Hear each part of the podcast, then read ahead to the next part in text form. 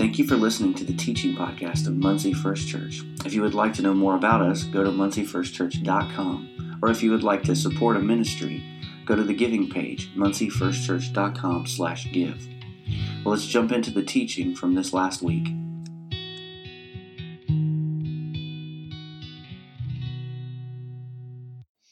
Um, it's been a pleasure to be here. Thank you so much. Thank you, Pastor, for the invitation. And uh, you have your Bibles. Um, I want us to I want us to look at two passages. I'm going to first start in Isaiah 55. Isaiah 55.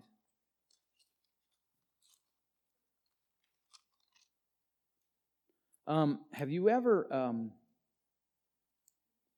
you ever just had a passage of scripture you, you just read and reread and then read and then reread and you just couldn't get over it? And and this is one for me, and I keep reading it and it keeps saying the same thing. And so Isaiah 55, and and we'll go then we'll go to Mark chapter 4. But but but look at this verse in verse 11. Mark chapter uh, or Isaiah 55 verse 11, uh, verse 10. Isaiah 55 verse 10. For as the rain and the snow come down from heaven and do not return without watering the earth and making it bear and sprout, furnishing seed to the sower and bread to the eater. So, so he's talking about the natural. See, in verse 10, he's talking about the natural. And he's saying, snow and water come down out of the earth, and it's effectual. It does something to the earth. There's, it's impossible for the water to come down and not do anything to the soil. So it, it actually waters the earth, makes it bear, makes it sprout, and furnishes seed for the sower and bread for the eater. Now he goes from the natural to the spiritual in verse 11. So will my word, which goes forth from my mouth, look at this line it will not return to me empty. Doesn't that just bless you? That the word will not return empty. The word empty means without an effect, meaning that the word always has an effect. When you sow the word of God, it always has an effect. Always.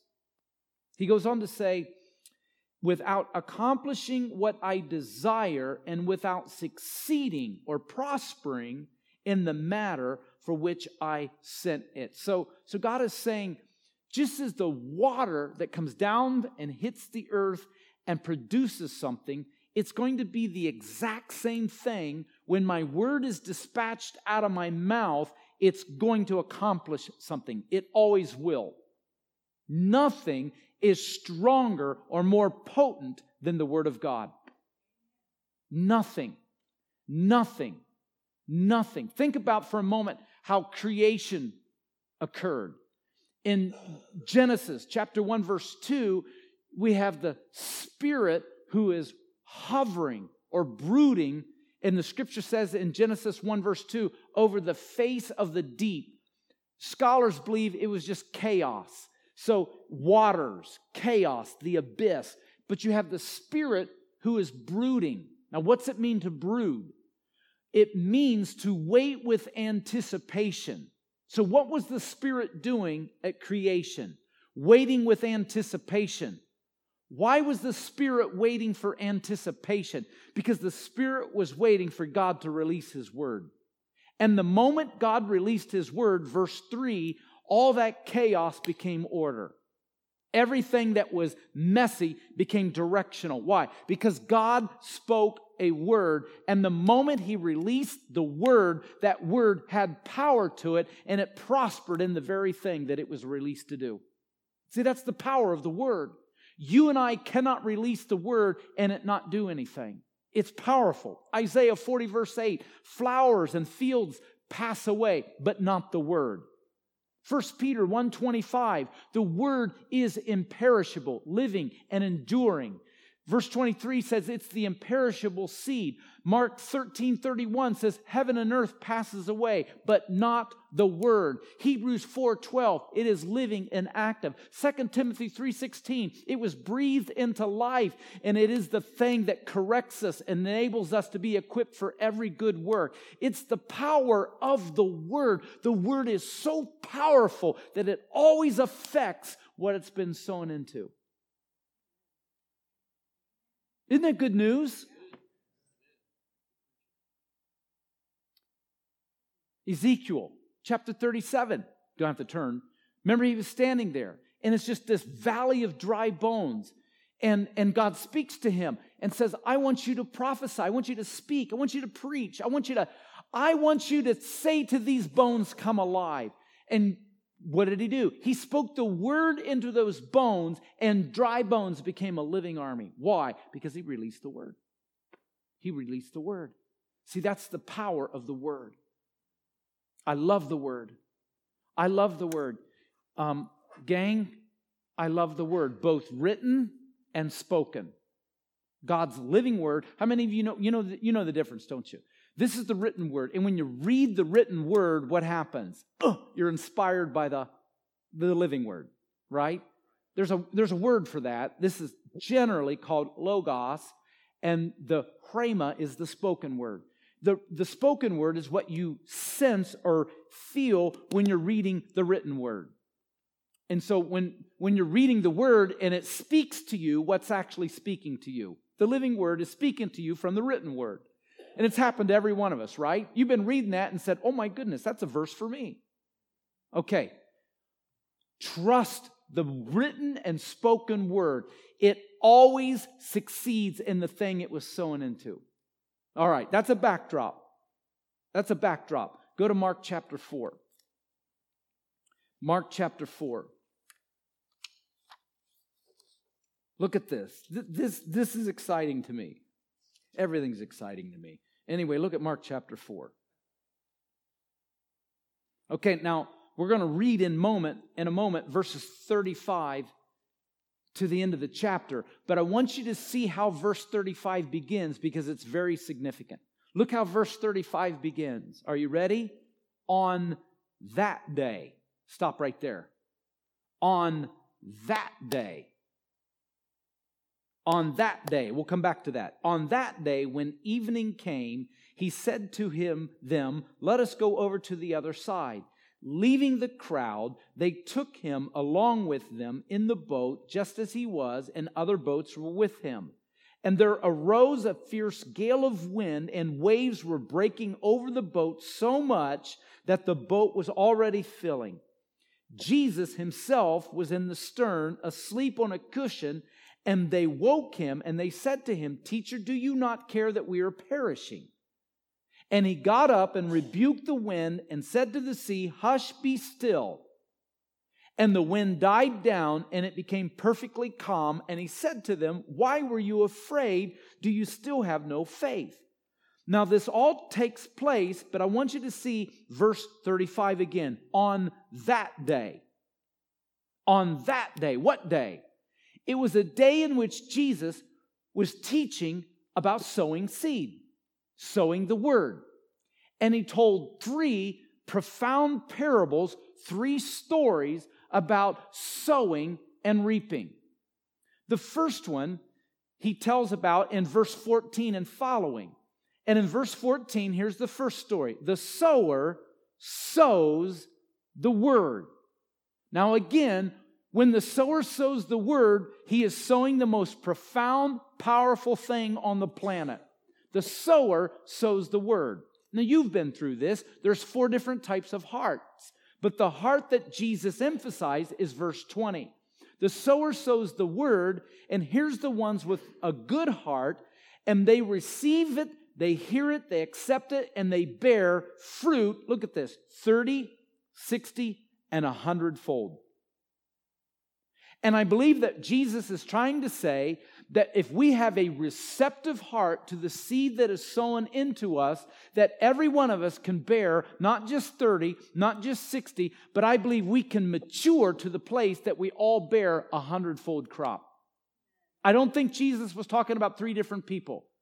I think he was talking about one person who matures in the receptivity of the word and in the stewardship of the word until they produce a hundredfold. Why do I say that? Because my grandfather was a farmer and never once did he ever plant a field and he would say to me, I want that field just to be 30.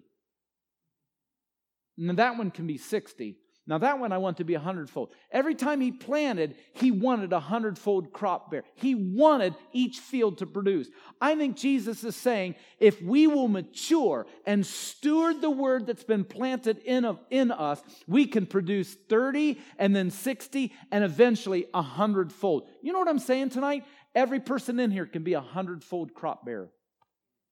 Every one of you have the capacity to take seed sown into you and produce a crop a hundredfold. Isn't that good news? It is. That's the first story. Then he tells the second story in verse 26 and following. Verse 26 is the fact that the soil produces what's sown in it. In other words, the soil reveals the seed. If you plant corn, you get what?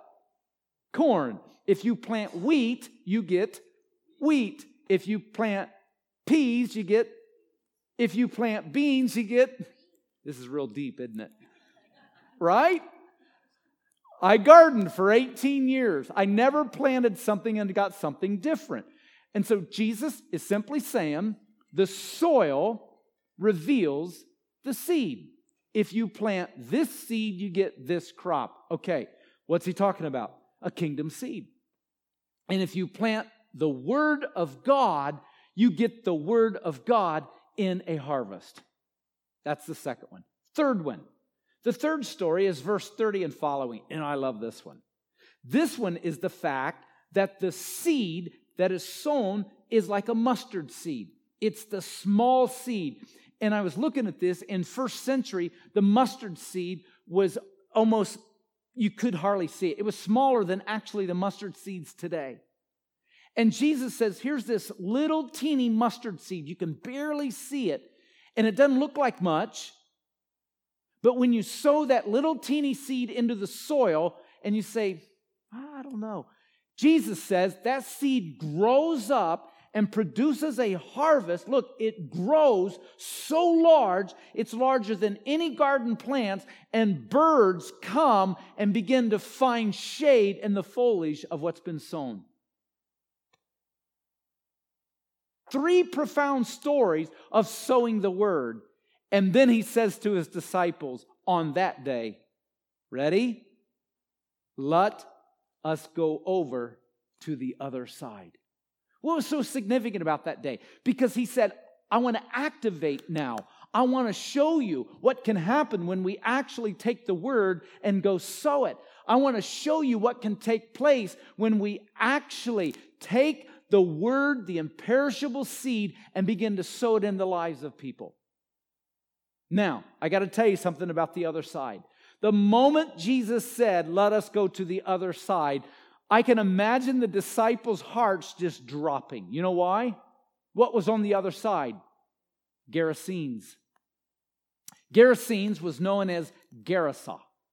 Gerasa was an area that was overrun by Roman occupation.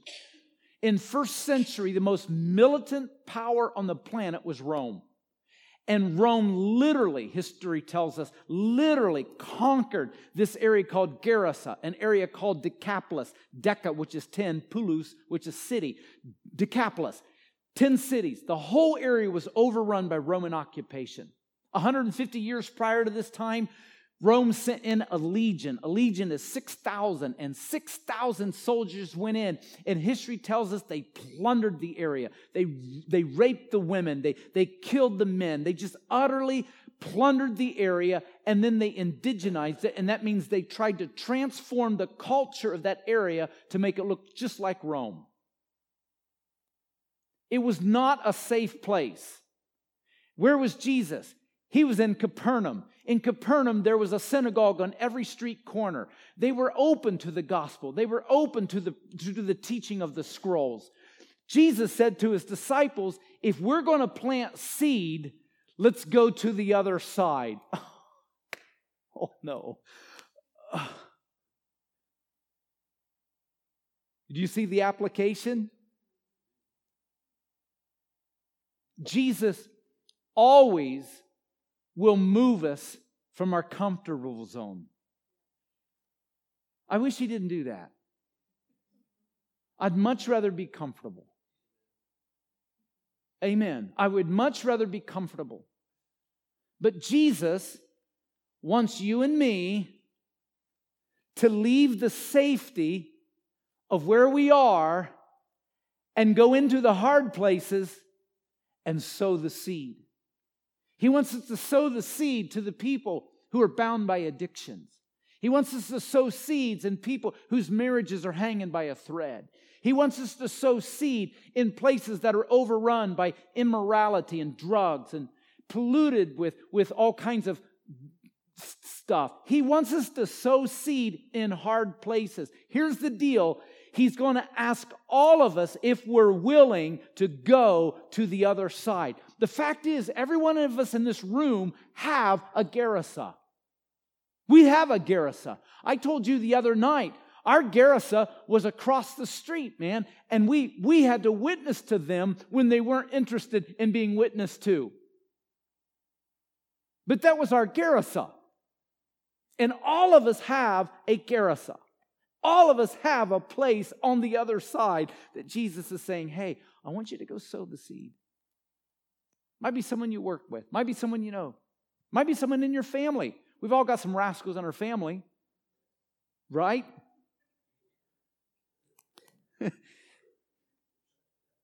okay, what was on the other side? Well, let's take a look. Chapter 5. In chapter 5, Jesus gets to the other side, and look at verse 2 immediately. The moment his sandals hit the soil of the other side, immediately he is met by a man with an unclean spirit. And, and look at verse 3. He was dwelling among the tombs. He was living. That means he had his abode. He that was all he knew. He was a tomb dweller. He lived among the tombs. That was his home. He could not have been, he couldn't be bound, he couldn't be shackled, he couldn't be chained, he couldn't be subdued. And, and this is kind of sad. Check this out. In verse 5, constantly, night and day, he was screaming among the tombs and in the mountains, gashing himself with stones. You know what that says to me? Tonight, there's people in, quote, Gerasa who are screaming in the pain and the anguish they're living in. And you and I have the imperishable seed that can change that. Tonight, tonight, there are people who are literally cutting themselves. Do you know that cutting starts as early as nine years old? You know what cutting is, don't you? It's just the physical manifestation of the pain in the heart of someone who's so broken and feel so, desp- so much despair, they literally cut themselves. We've had this at our church. My daughter in law tells the story that she used to do that. It's quite a story. It's quite a testimony how God healed her from all of that. But there's people in anguish tonight in Gerasa, in your community, maybe across the street, maybe at the school, maybe someone down the road. There's people maybe surrounding the property of this place. Here's the deal tonight they're screaming, they're in anguish, they're, they're, they're, they're in bondage. All they know is tomb style life. Even though they may be prospering, they're dwelling among the tombs. And Jesus confronts this guy. It's amazing. And here's what's interesting. When Jesus, oh, by the way, Jesus says, What is your name? Humble opinion. I don't think Jesus was asking the demons their name. You know why? Because I don't think Jesus values demons. I think he values people. I think he was asking the man his name. I don't think Jesus cared about demons. I think Jesus values people. And he said to the man, What is your name? The parallel to this in Luke says he was suddenly seized. And then he speaks, My name is Legion. Do you know what the name Legion means? 6,000. So the man actually has 6,000 demons working in him. 6,000 demons. That's a lot of demons. 6,000 demons. However, 6,000 demons, and the man still runs to Jesus and bows down. Why? Because the anointing Jesus carries is greater than the bondage on him. Let me just stop for a moment and just say this. All of us here tonight, remember we stepped across that line, we broke that, that remember the stretchy band Sunday night? And, and we're following the Spirit. Please understand this. Tonight, you host, you steward, you broker a greater level of anointing in you than the bondage that's on people out there. And you don't have to hold up a sign and say, Look at me. All you have to do is just walk, walk down the aisle. The next time you go to Meijer, when you step into Meijer's, just think for a moment I carry his presence. You, you carry his presence. You, you carry his everywhere you go. Jesus, all he did was just step onto that land, step onto that soil, step onto the dirt, and here's a man with 6,000 demons rolling around in him, and he runs to Jesus and bows down. Remarkable. And Jesus takes him through the one step program be gone. Isn't that awesome? I just love that. And 6,000 demons enter into 2,000 pigs. It's the first place in the Bible we have deviled ham. That's not very funny, is it? That's, that's terrible. Okay, I'm sorry. No more. No more. That's kind of stupid. My wife says, don't, don't say that. But she's not with me, so I can get by with it tonight. Yes. Now, now check this out. I think this is fascinating. 6,000 demons into 2,000 pigs, and the pigs rush off a cliff and they drown. Why would Jesus cast demons into pigs? You know what's interesting? The Roman legion carried around a great big mascot on a pole. On one side was an eagle, on the other side was a pig. Do you see the significance? Jesus is basically saying, I'm declaring war. I have a stronger kingdom. The kingdom that I represent is greater than the kingdom of Rome. And so Jesus literally was taking their mascot and drowning it in the water. Oh my gosh. That's just unbelievable to me. Well, the people who are, and, and I can just imagine, have you ever been around pigs, by the way? I did a camp meeting, and beside the camp was a herd of 500.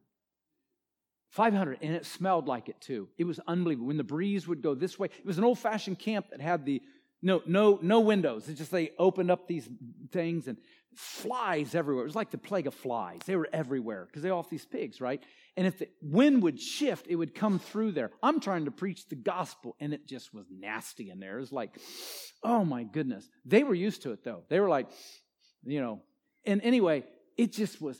That's 500 pigs. Can you imagine 2,000?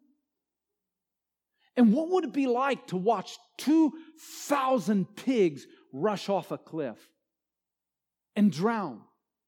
Well, the people who are tending the herd, they go back into the city, verse 14, and, and it says, Come see what has happened.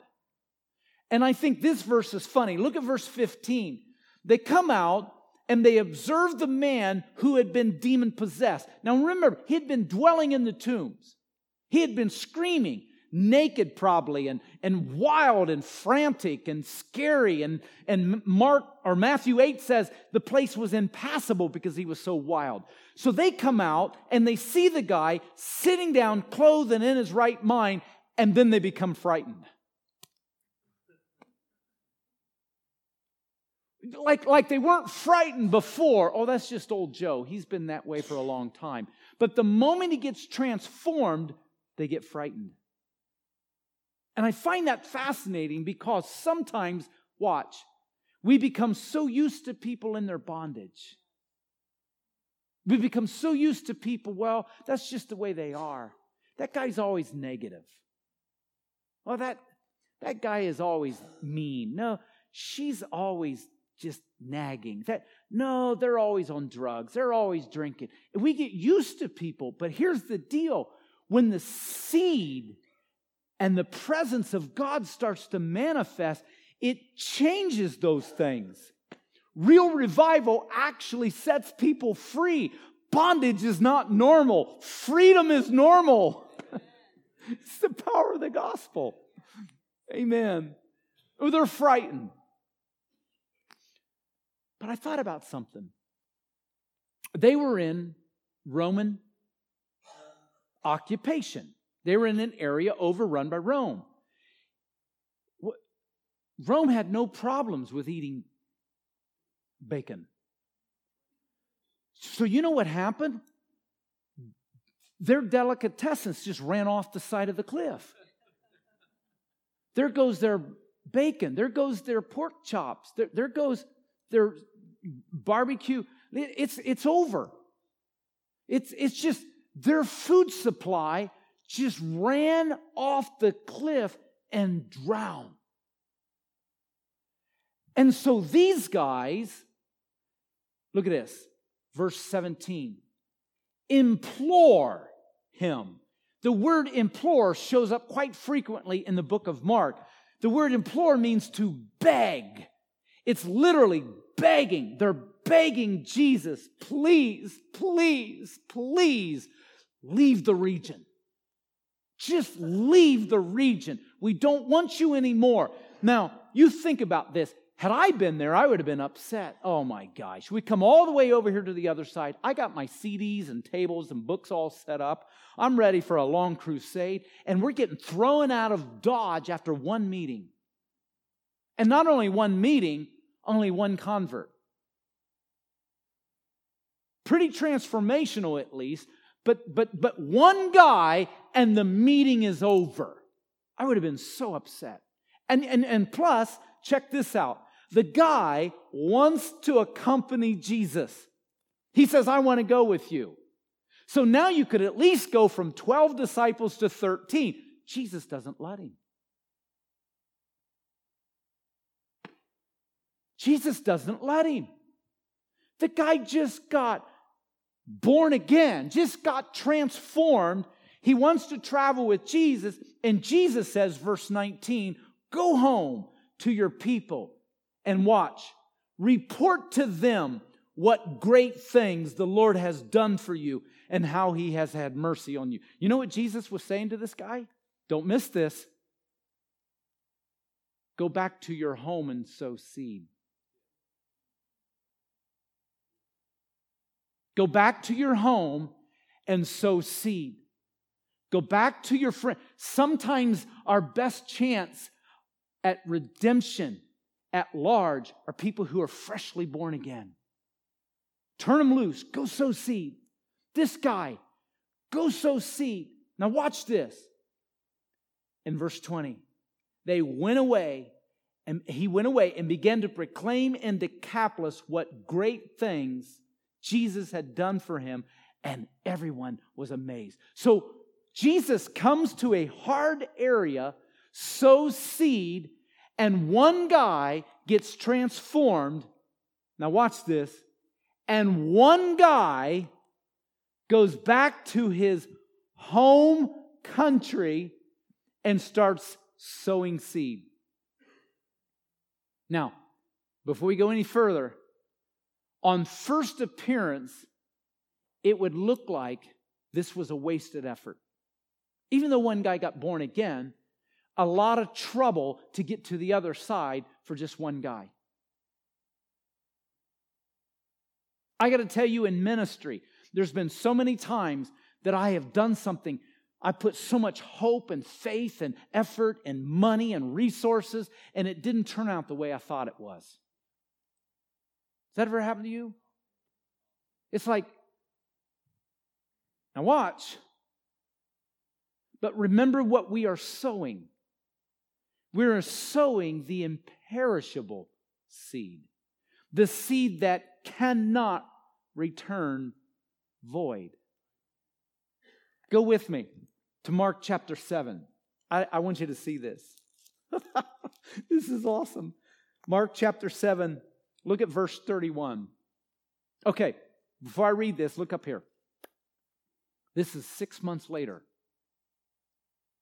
Six months later, from the first time Jesus was thrown out of this area. Six months later, watch verse 31, Mark 7, verse 31. Again, he went out from the region of Tyre and came through Sidon to the Sea of Galilee within the region of what? Look at verse 32. They brought to him, they brought to him, they brought to him one who is deaf and spoke with difficulty, and they, oh, look at that word, implored. Well, now, six months before, they're saying, you got to leave. Six months later, they're saying, we beg you, please stay. Six months before, you got to get out of here. Six months later, they're saying, could you stick around? Six months before, please don't touch anymore. Just, just six months now, they're begging him. And watch, the crowds are so thick that when you go into chapter 8, guess what happens? He now feeds a crowd of what? 4,000. Holy stars. Historian Ray Vander Laan says, How do you suppose 4,000 people came to hear Jesus six months after he got thrown out of the region? Because one guy who had eternal seed imperishable seed sown into him, went into a city and began to sow that imperishable seed into other people. And now 4,000 people are standing around Jesus to hear what he has to say. Here's what I'm saying it may look bleak, difficult, and challenging for us to go sow seed into hard places, but this group right here is enough to literally shake Muncie with the gospel of the Lord Jesus Christ. Because all of you are sowing not your own ideas, you're sowing the imperishable seed, the Word of God that never returns void. Every time you love on someone, every time you, are, you smile to someone, every time you buy somebody's groceries, every time you walk across the street and welcome someone into your home or bring them to church, every time you sow seed, you are sowing the imperishable seed that will not return void. And you know what, guys? You might be one person away from 4,000 people coming in here. Doesn't have to say, how about just 40? How about, let's just start with 40. 40. And then 400. My point is this you're one person away. All of us are one person away from just sowing a seed into someone that Isaiah said will not return void. That makes me want to run around and shout. Isn't that awesome? I love your shirt. I just really do, dude. Came in with that Colts. I love Colts. I really do. And I just like, man, I want to take the shirt off his back. But anyway, don't do that.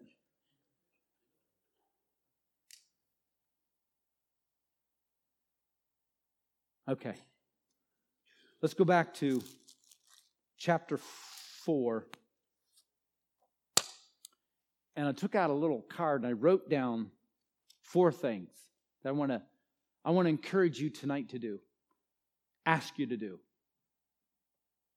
Four things. Here's the first one. Number one, if, if you're taking notes, write these down. Here we go. Number one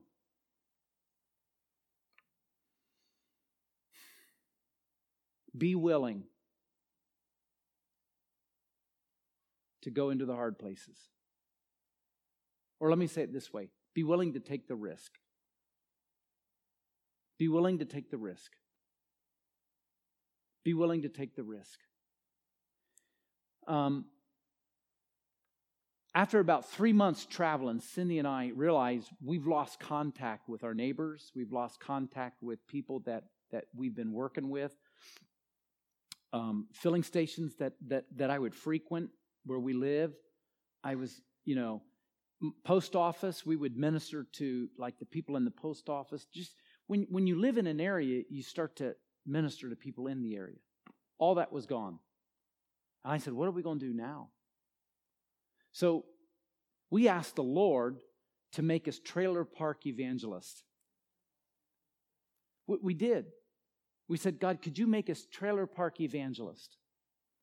Um, one of my professors, you may remember this professor at, at Nazarene Theological Seminary, his name was Paul Orjala. And he was a missionary in Paris. And, and, and Dr. Orjala used to say this when, when he first started the church in Paris. He said they're a very um, stoic, you know, people. Very, very difficult to break the gospel into that area. And so he used to pray this prayer God, cause others to ask me questions about you. So I started praying that.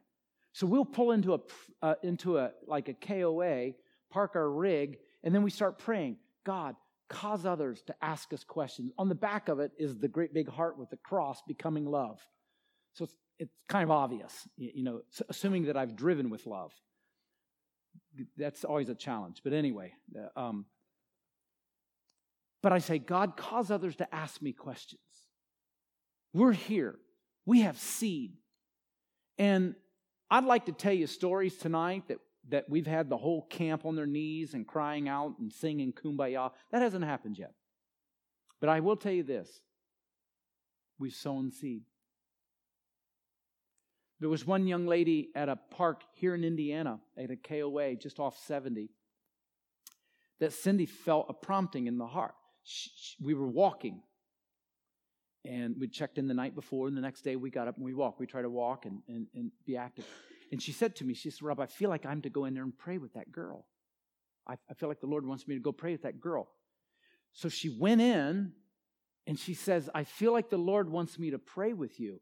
And she said, I felt like when you checked in yesterday and told me that you were part of a ministry, that you needed to pray for me.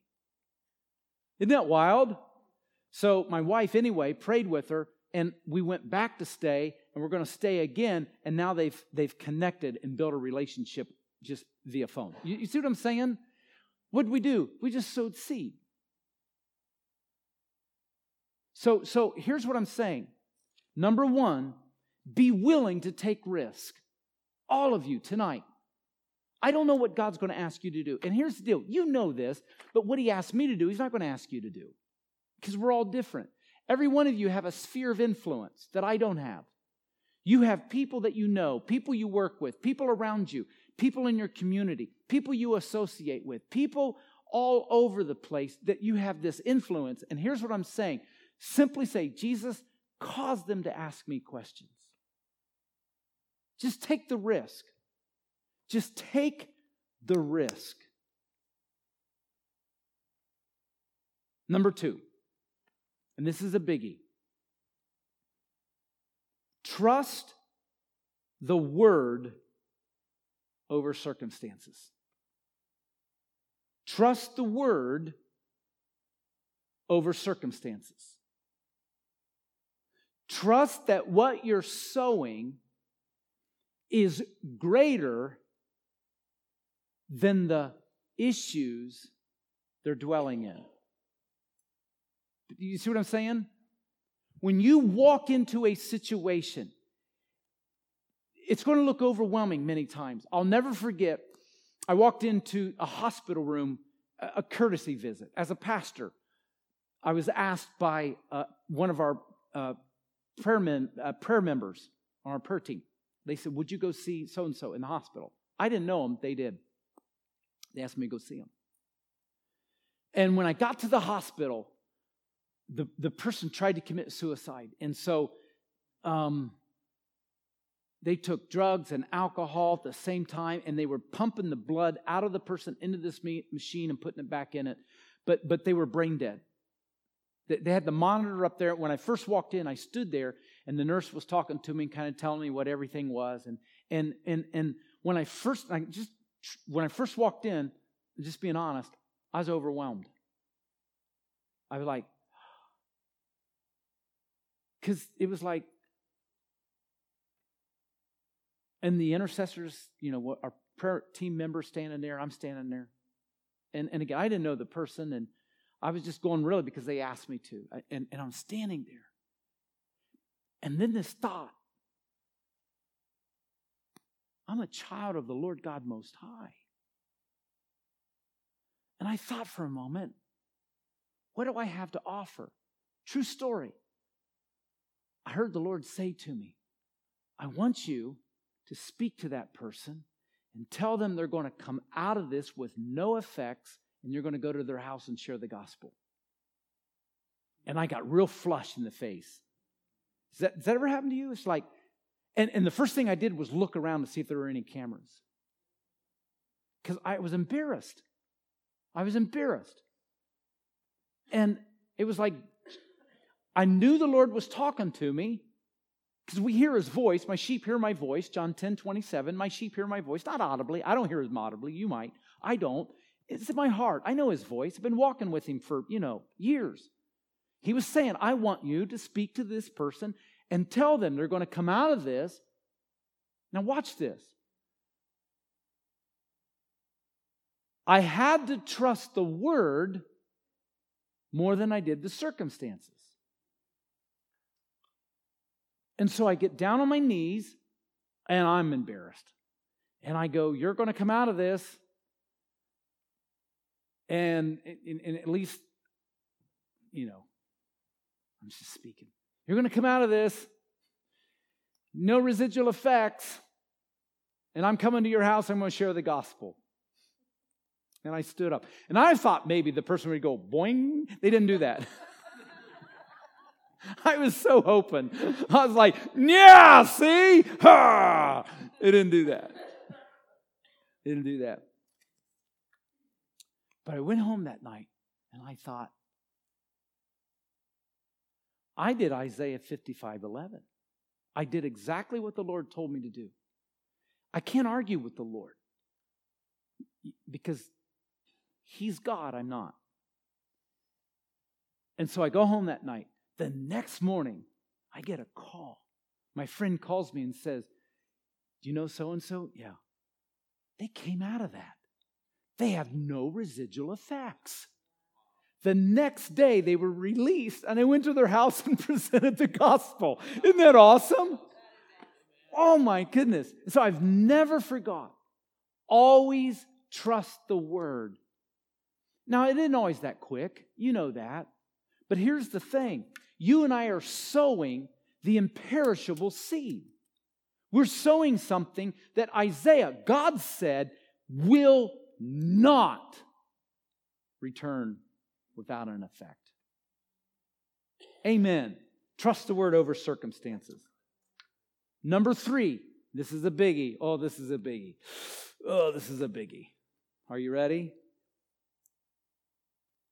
Don't lose faith in the conflict.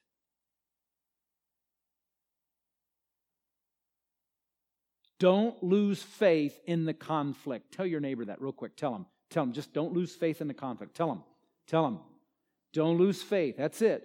Don't lose faith in the conflict. I want to show you something I've never seen before. I just dug this up a few months ago. I have a joke that when, have you ever read something in the Bible you've never seen before? I always say the ink is wet. And I'm just joking. Like, hey, I, that just got written in there. I never saw it before. I never saw this before. I was reading about I don't know, four or five months ago. Obviously, in verse 37, Mark 4, verse 37, look what happened. And there arose, I'm going to show you something very interesting. Verse 37 says, And there arose a fierce gale of wind. Verse 37, Mark 4 37. The word arose is a verb that means suddenly and without warning suddenly and without warning. In other words, it was not a natural storm, it was something that was conjured. Every scholar says that what this is, is a preemptive strike, a demonic whirlwind.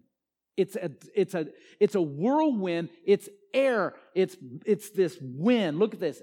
There arose suddenly without warning a megas, a fierce gale of wind. And look at this. The waves were breaking over. Breaking over is a verb that means to literally keep hitting the boat over and over and over and over and over and over again. It literally means to continue to beat the boat without end. And so you got this wind going on, you got the waves breaking over and beating the boat, and the boat is actually filling with water. I don't know a lot about boats, but I think you want water on the outside. It works better. It really seems to work better. Now, stop. Why was all this going on? And I had not seen this before. Look in chapter 5, verse 10. In chapter 5, verse 10, this demon possessed man, 6,000 demons, watch this. Look at verse 10. See the word implore? Implored Jesus, begged Jesus. Are you ready? Earnestly not to send them out of the country. They did not want to leave the region. Listen, the enemy does not care about people. The enemy only access people to gain territory.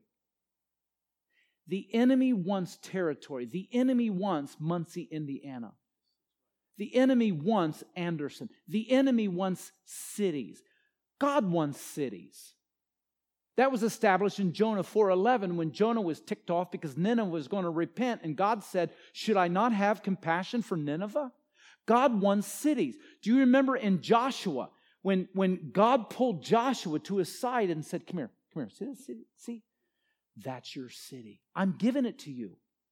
I'm giving it to you. That's your that's yours. See? Look, that's yours. I'm giving it to you. Why? Because God wants cities. I was listening to a, a YouTube of an evangelist by the name of John Ramirez. John Ramirez was a Satanist. He was so far in to satanic worship that he would literally not sleep at night he would stay up at night and converse with Satan. He tells the story. John Ramirez, you can watch the YouTube. He's now an evangelist for Jesus Christ. But in this testimony I was watching, he would derive like, like energy from Satan. He wouldn't sleep at night, he would just converse with Satan. And he said he would literally astro project and go into cities across the United States and he would converse with principalities over every major city. And here's what he said that sobered me every principality in every city has a strategy to destroy that city. I'm telling you something you guys already know. But the enemy wants to destroy this city. We, we know he wants to destroy America. He wants to destroy the world for that matter, right? Come on, you know that. He comes, what? John 10 10, to steal, kill, and destroy. That's his MO. That's all he's about. He's a thief. He wants to steal, kill, and destroy. The enemy has a strategy. He's not just running around saying, Who can I tempt? That's not how he works. He has a strategy to destroy families, homes, marriages, children, churches. He has a strategy. On Tuesdays in Wooster, Ohio, on Tuesdays, Wiccans will gather at 3 a.m. and pray ardently for the destruction of pastoral families.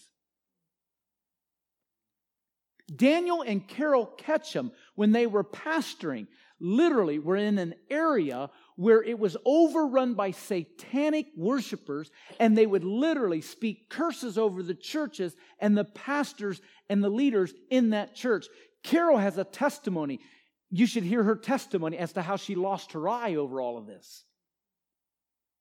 This stuff is real. This stuff is, I'm not trying to scare you because verse John 4 4, greater is he that is in us than he that is in the world. We're the victorious ones. He's already lost his power. Colossians 2:15, 14 rather. Christ disarmed the enemy and made a spectacle of him and paraded him through the cosmic realm as a loser. Now, nonetheless, watch, you got to hear me, listen to me. He doesn't want to leave territory. He doesn't want to leave the community. Now, watch this. I just challenge you guys to go sow the imperishable seed in his territory. It's still his territory. How do we know it's his territory? Because we see the fruit of that crime, bigotry, immorality, sexual molestation. We, we, see the, we see the fruit of the enemy at operation. So we would all agree that the enemy is in operation in our communities, right? I just challenge you in the name of Jesus to take the imperishable seed and go sow it in his territory. He's not going to take kindly to that. And I never saw it. That's why there was an attack on Jesus and the disciples before they ever got to that region. That's why the storm came. That's why the conflict. It wasn't a natural storm, dude. It wasn't a natural storm. It was a demonic preemptive strike to try to create some type of fear in the disciples and in Jesus. Please understand the moment you guys say, this church is going to start sowing seed. Absolutely. We're, we're going to start sowing seed. Everywhere we go, we're going to start releasing seed. We're going to start praying and believing that God's going to do some extraordinary things around here. Absolutely. Let's go. The moment you guys declare that, you have just declared war on the enemy. Now, what's my point? My point is, he probably won't sit idly by and let you do that. He's going to arouse conflict. He's going to arouse difficulties. He's going to arouse oppression. He's going to arouse all kinds of storms. Have you guys ever noticed that sometimes, like, man, this breaks down, and then the doctor calls, and then the job falls apart, and then my stove doesn't work, and then oh, what else? Has that ever happened to anyone in here? And I'm not saying that Satan's going around breaking your stove and stuff like that, but I am saying that he loves to create cosmic storms, chaos, challenges for one reason. What is that? Distraction and or fear. The moment you and I become afraid, the moment we become fearful, that is it. The greatest commandment in the scripture, 365 times the Bible says, do not be afraid. One for every day. John Lloyd, Lloyd Ogilvie actually says there's like 360, like nine. But one for every day. Fear not. Do not be afraid. Why? Because fear is the immobilizer. The moment anyone in this room becomes afraid, do, do, you remember 1 Samuel chapter 17, verse 11, when, when Goliath was screaming obscenities at, at God's people? And it says they heard what Goliath was saying and they were greatly dismayed and greatly afraid. They'd already lost the battle. They, put on their battle array and went out and shouted at Goliath, but that didn't do anything. Why? Because they were they already lost. They were afraid. And what I'm challenging us to do tonight is this I'm challenging us. Be willing to go into the hard places. Take the risk, every one of you. How, how, whatever Jesus asks you to do, do it. Number two, trust the word more than circumstances. But number three, don't lose your faith. Don't get discouraged in the midst of the conflict. Because the conflict will come. It will. The conflict will come. And, and just by the way, the disciples failed the test, right? We, we read what happened to them. Can you, can you imagine the boat rocking like this and being torn apart? Can you imagine them screaming at each other? They're like hang on to the nets and they're like grab the fishing poles and they're just like screaming. And then one of them comes up with an idea. What is it? Wake up Jesus. Why? He was asleep. How did Jesus sleep? He had to be sloshing around in water. Right? Matthew says he was in the stern, he was in the hinder part of the ship. Eh, that was sometimes below where the rudder is. He had to be drenched. But watch this. He was sleeping. I want to get to the place to where I can sleep through any storm the enemy brings. I'm not there yet. I'm not batting a thousand. Come on, church. I'm better than I used to be, but not good as I could be. Are you guys with me? And, and I looked I looked up, yeah, the country song, I just thought of that. not as good as I used to, oh, never mind. focus, Rob, focus. Because I can easily go squirrel. Anyway. oh, my church always used to do that. Squirrel. All right. See, Jesus was sleeping. He was resting. I looked up the word sleep. I'm a word nerd. I told you that. I looked up the word sleep. You know what it means? To rest. He was resting. He was resting. But the disciples were not resting. And what's sad is they came up with the idea to wake him up. They actually asked him, Do you not care that we are perishing? Which is a funny thing to ask the Savior anyway. And he jumps up and he walks over. And Rick Renner says that he there's there's not a translation for what he did here. Rick Renner says he actually breathed on it. He just went.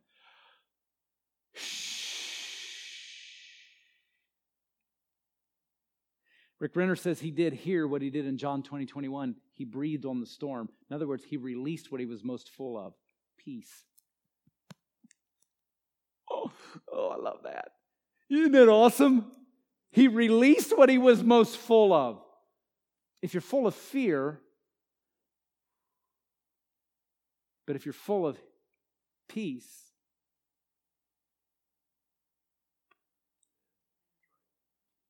And then he asked him, Why are you guys so afraid? See, in other words, by the way, what did the Father say to Jesus? Or what did he release to the disciples? We're going to the other side. He didn't say we are going to get halfway and get swallowed up by a monsoon or a octopus or it, you know, we're going to get shot out of the sky by aliens. We're going to the other side. Jesus put confidence in the word that was released out of heaven. So he put more faith in the word than he did circumstances.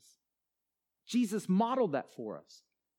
Jesus was responding to the word, not reacting to the circumstances.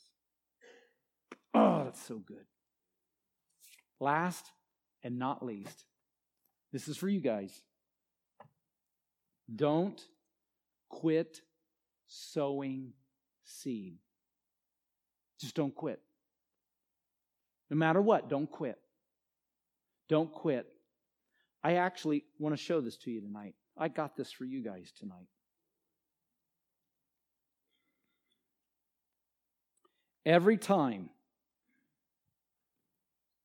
Every time you love on someone, every time you buy somebody's groceries, every time you share a verse of Scripture,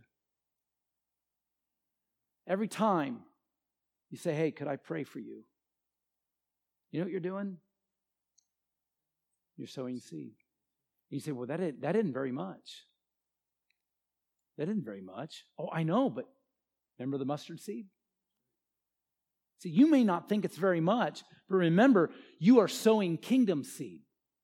And the enemy will say to you, That's all you did?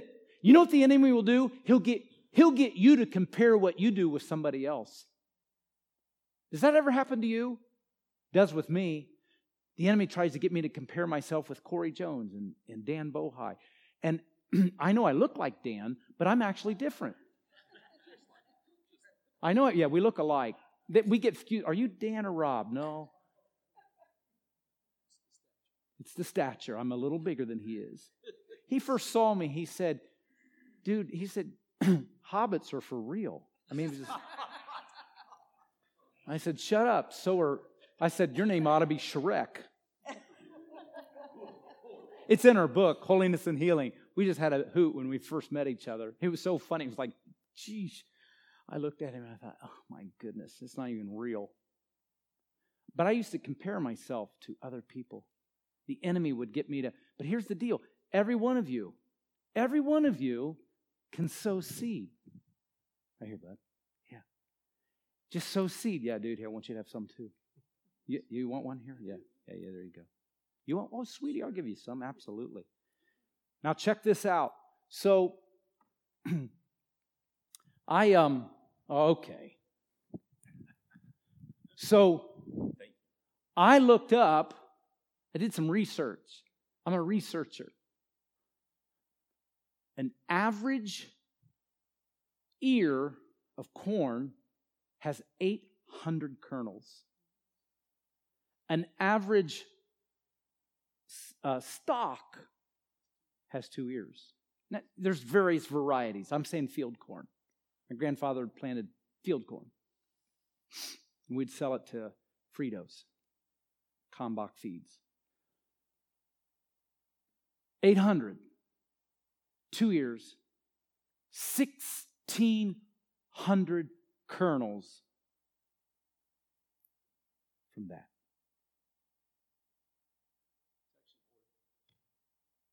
Because exactly. I went to a church once and I held this up and I go, What do you see? And everyone said seed corn.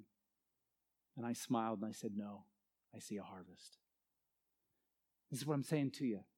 Listen, we're going to pray, but here's what I'm saying to you. If you guys will just not quit sowing this, you're going to have a harvest in this place.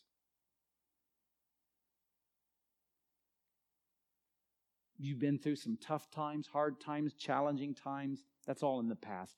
It's time to sow seed, man. Come on. God's got a harvest for you guys. There's people out there in Gerasa. There's people tonight waiting for you to sow seed. I know it'd be rinky dinky, but you ought to just grab one of these tonight and take it home after the service. Seriously. And just let it remind you that every one of you are sowing something that will not return void. Amen. Are you encouraged by that? Could we could we pray into this tonight? Could we? Come on, I, I want us to, I want to pray for you. Let's come forward. Let me, let me pray for you. I'm going to put this corn right up here, and after we pray, you can get some.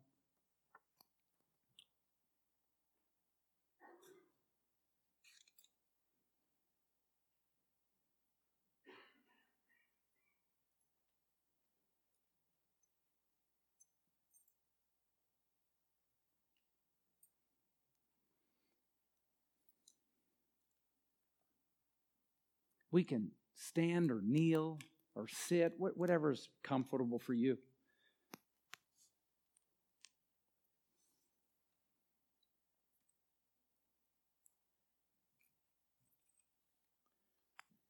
I want to just pray down through this little list here. Father, I thank you tonight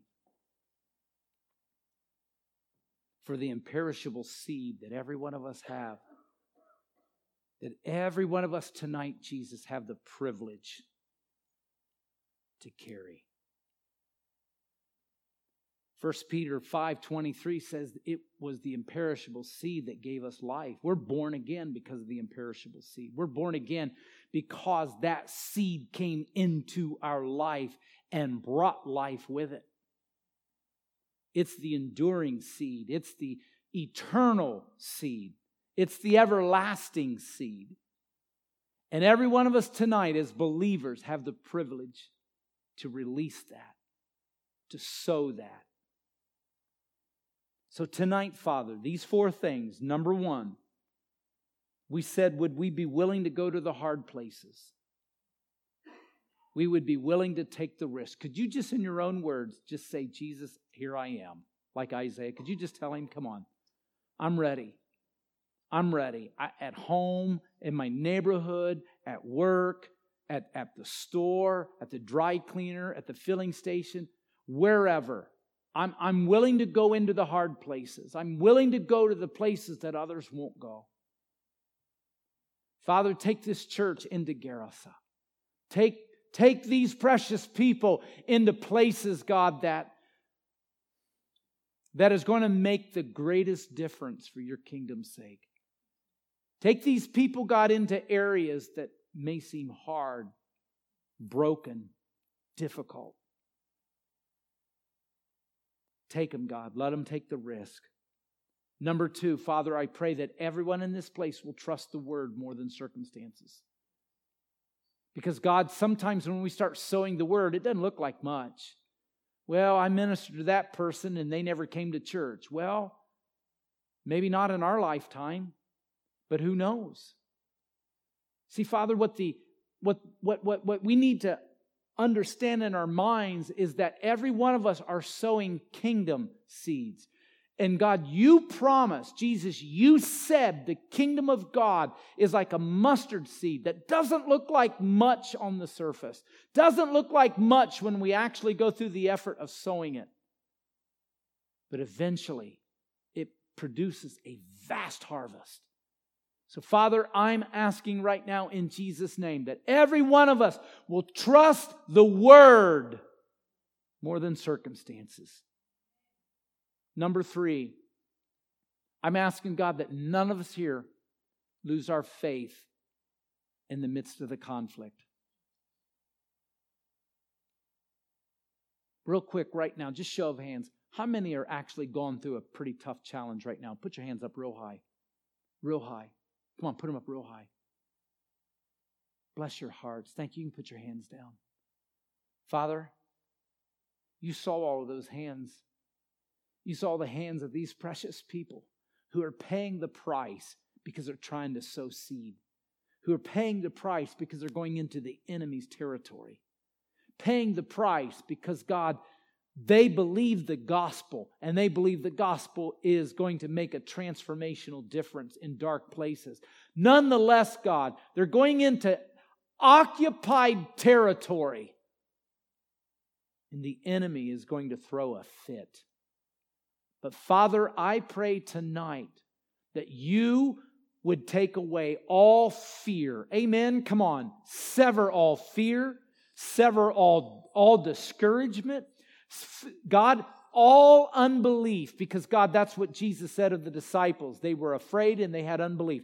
Take away all unbelief right now from every hand that was lifted, God. I pray, Jesus, courage and strength and boldness would rise up, God, in their bellies. And they would realize wait a minute, wait a minute. I have the authority that Jesus gave me over this storm. I have authority.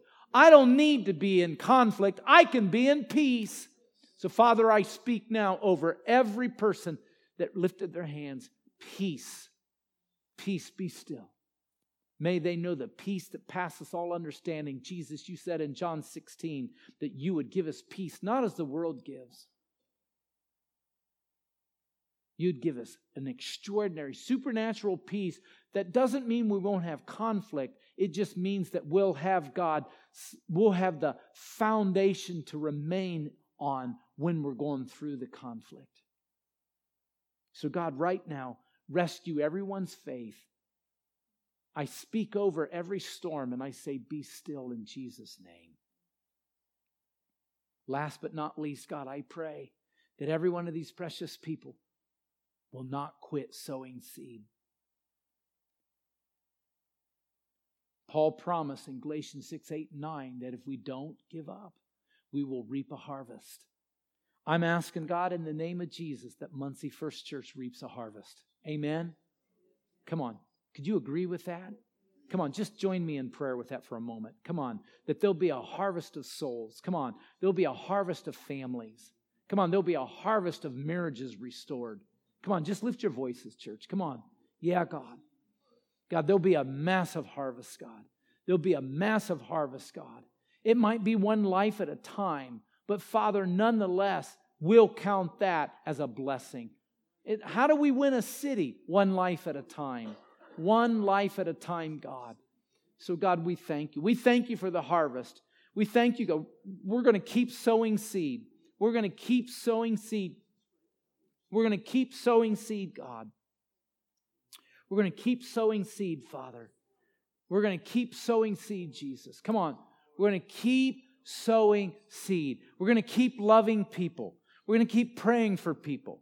We're going to, God, we're going to buy their groceries. We're, we're, we're going to offer God to, to help put their groceries in the trunk. We're, we're, we're going to bake them a pie and, and, and take it to them. We're, going to invite them to church, God. We're, we're going to buy a Bible for them. I, just, there's a multiplicity of ways to sow seed. But every one of us, God, are saying tonight, we're not going to quit sowing seed. We're not going to quit sowing seed, God. We're not. We're not going to quit sowing seed. And every one of us in this room the way we sow seed is different from anyone else. And that's, that's wonderful. That's great. That's the way it's supposed to be. But we're saying tonight, with the help of the Lord, we will not quit sowing seed. We won't. We won't. We can't. Because one day it'll be 800 and 1600 and then a harvest. Amen? So, God, I thank you. I thank you for these precious people. I pray, God, now strength over their bodies. I pray now, Father, that on every body in here, you would touch them not only in their faith, but you would touch their bodies physically. I pray strength over them, Father. I pray, Father, that you would, you would heal asthma, headaches, migraines, backaches, neck aches, knees, shoulders, foot, ankles, God. I pray for, God, arthritis, fibromyalgia. I pray for TMJ. I pray, Father, for any liver issues, heart issues, high blood pressure. I pray, God, for high cholesterol. I pray for diabetes and asthma, God. And I say, in Jesus' name, be healed. In Jesus' name, release, oh God, your spirit over these precious people and give their bodies what Paul said in Colossians 1:29, energy. He said, I labor with the energy, the energeo. It's actually the word energy, the energy of the Lord. I pray divine energy and divine strength would be given to every one of these people to be seed sowers. And I thank you, Father. In Jesus' name. Pastor?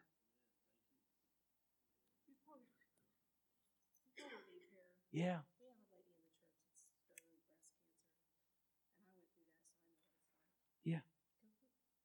What's her name? Nikki? Yeah. My, uh, my wife is 12 years clean. When, when our church started growing and we started seeing people born again and sanctified, that whole year was just wonderful. Guess what happened at the end of that year? My wife got diagnosed. So I know about storms. I know about conflict. I went the whole next year being a caretaker for my wife. Um, she was emaciated and got down to about 119 pounds and was real thin and skinny, and I had to take care of her. We kept sowing seed, though. That was 12 years ago. And she came back with vengeance. She's now an ordained elder in the Church of the Nazarene, and you ought to hear her preach. it's like the enemy messed with the wrong chick. Yeah. I want to pray for Nikki. Father, right now, could you just agree with me? We just say in Jesus' name, Nikki, be healed. Your, your name means Yahweh Rapha, which means you're the healer. I have all kinds of questions about healing. I do. It's a mystery to me, but this much for sure is you say in the word, ask and it shall be given to you. That, that I so all we know how to do is what your word says. So we ask for Nikki. Be healed in Jesus' name. Let that be a tremendous miracle in the life and in the history of this church that cancer will be gone in Jesus' name. In Jesus' name. Amen. Amen. Might seem kind of quirky, but you guys might want to take a little seed corn. Remind you. You want one? There you go. My goodness. Yeah, I mean, what you, you want one, dude? Come on. Why, why, why didn't you ask? Well, it might sprout and grow. Maybe have a big old stalk of corn growing out of him, man. Yeah. Did you guys hear this? He's going to say that again. Say it. down to South Carolina, where I'm now I know I'm why I'm supposed to be why I'm there. I got work to do, boys. I, I just my boy's been in and out of the emergency room. I just learned that our internist finally connected with him, and he's taken taken him in, and he's going to find out what's wrong with him and fix him. And he's been tossed around for weeks, three, four, five weeks now. That they they take his blood and send him on his way. Yeah. And I, I, I just got the word. Mm-hmm. And it, I was in a, such a funk I, a little while ago. And that, that turned me around a little bit. And then I got to thinking, this is so real. Yeah. What's your boy's name? What, Bradley? Father, we, we pray for Bradley tonight. Come on, God. And we praise this brother. He doesn't have any more funk on him, he has the word on him. So that's all gone, and we thank you for that. And so when he goes, God, and ministers to his boy, we say, Bradley, be healed. We pray restoration would come to him. We just thank you for what you're going to do because this man's going to sow the word in Jesus' name. Amen. Amen. Amen. Amen. Praise God. Praise God. Did you get one? Oh my goodness. Yeah, yeah. Dude, did you get one? Don't- You can't get this on your instrument up there. Don't get it. Don't get it stuck in the strings. Yeah, don't don't. Here you go. Yeah. Praise God. Praise God, Pastor. I, yeah, I think I'm all done. Yeah, absolutely. You, yeah, sweetheart, take that. Yeah. tomorrow, tomorrow evening at uh, six Going thirty. away already. We'll just have our regular prayer time here. There won't be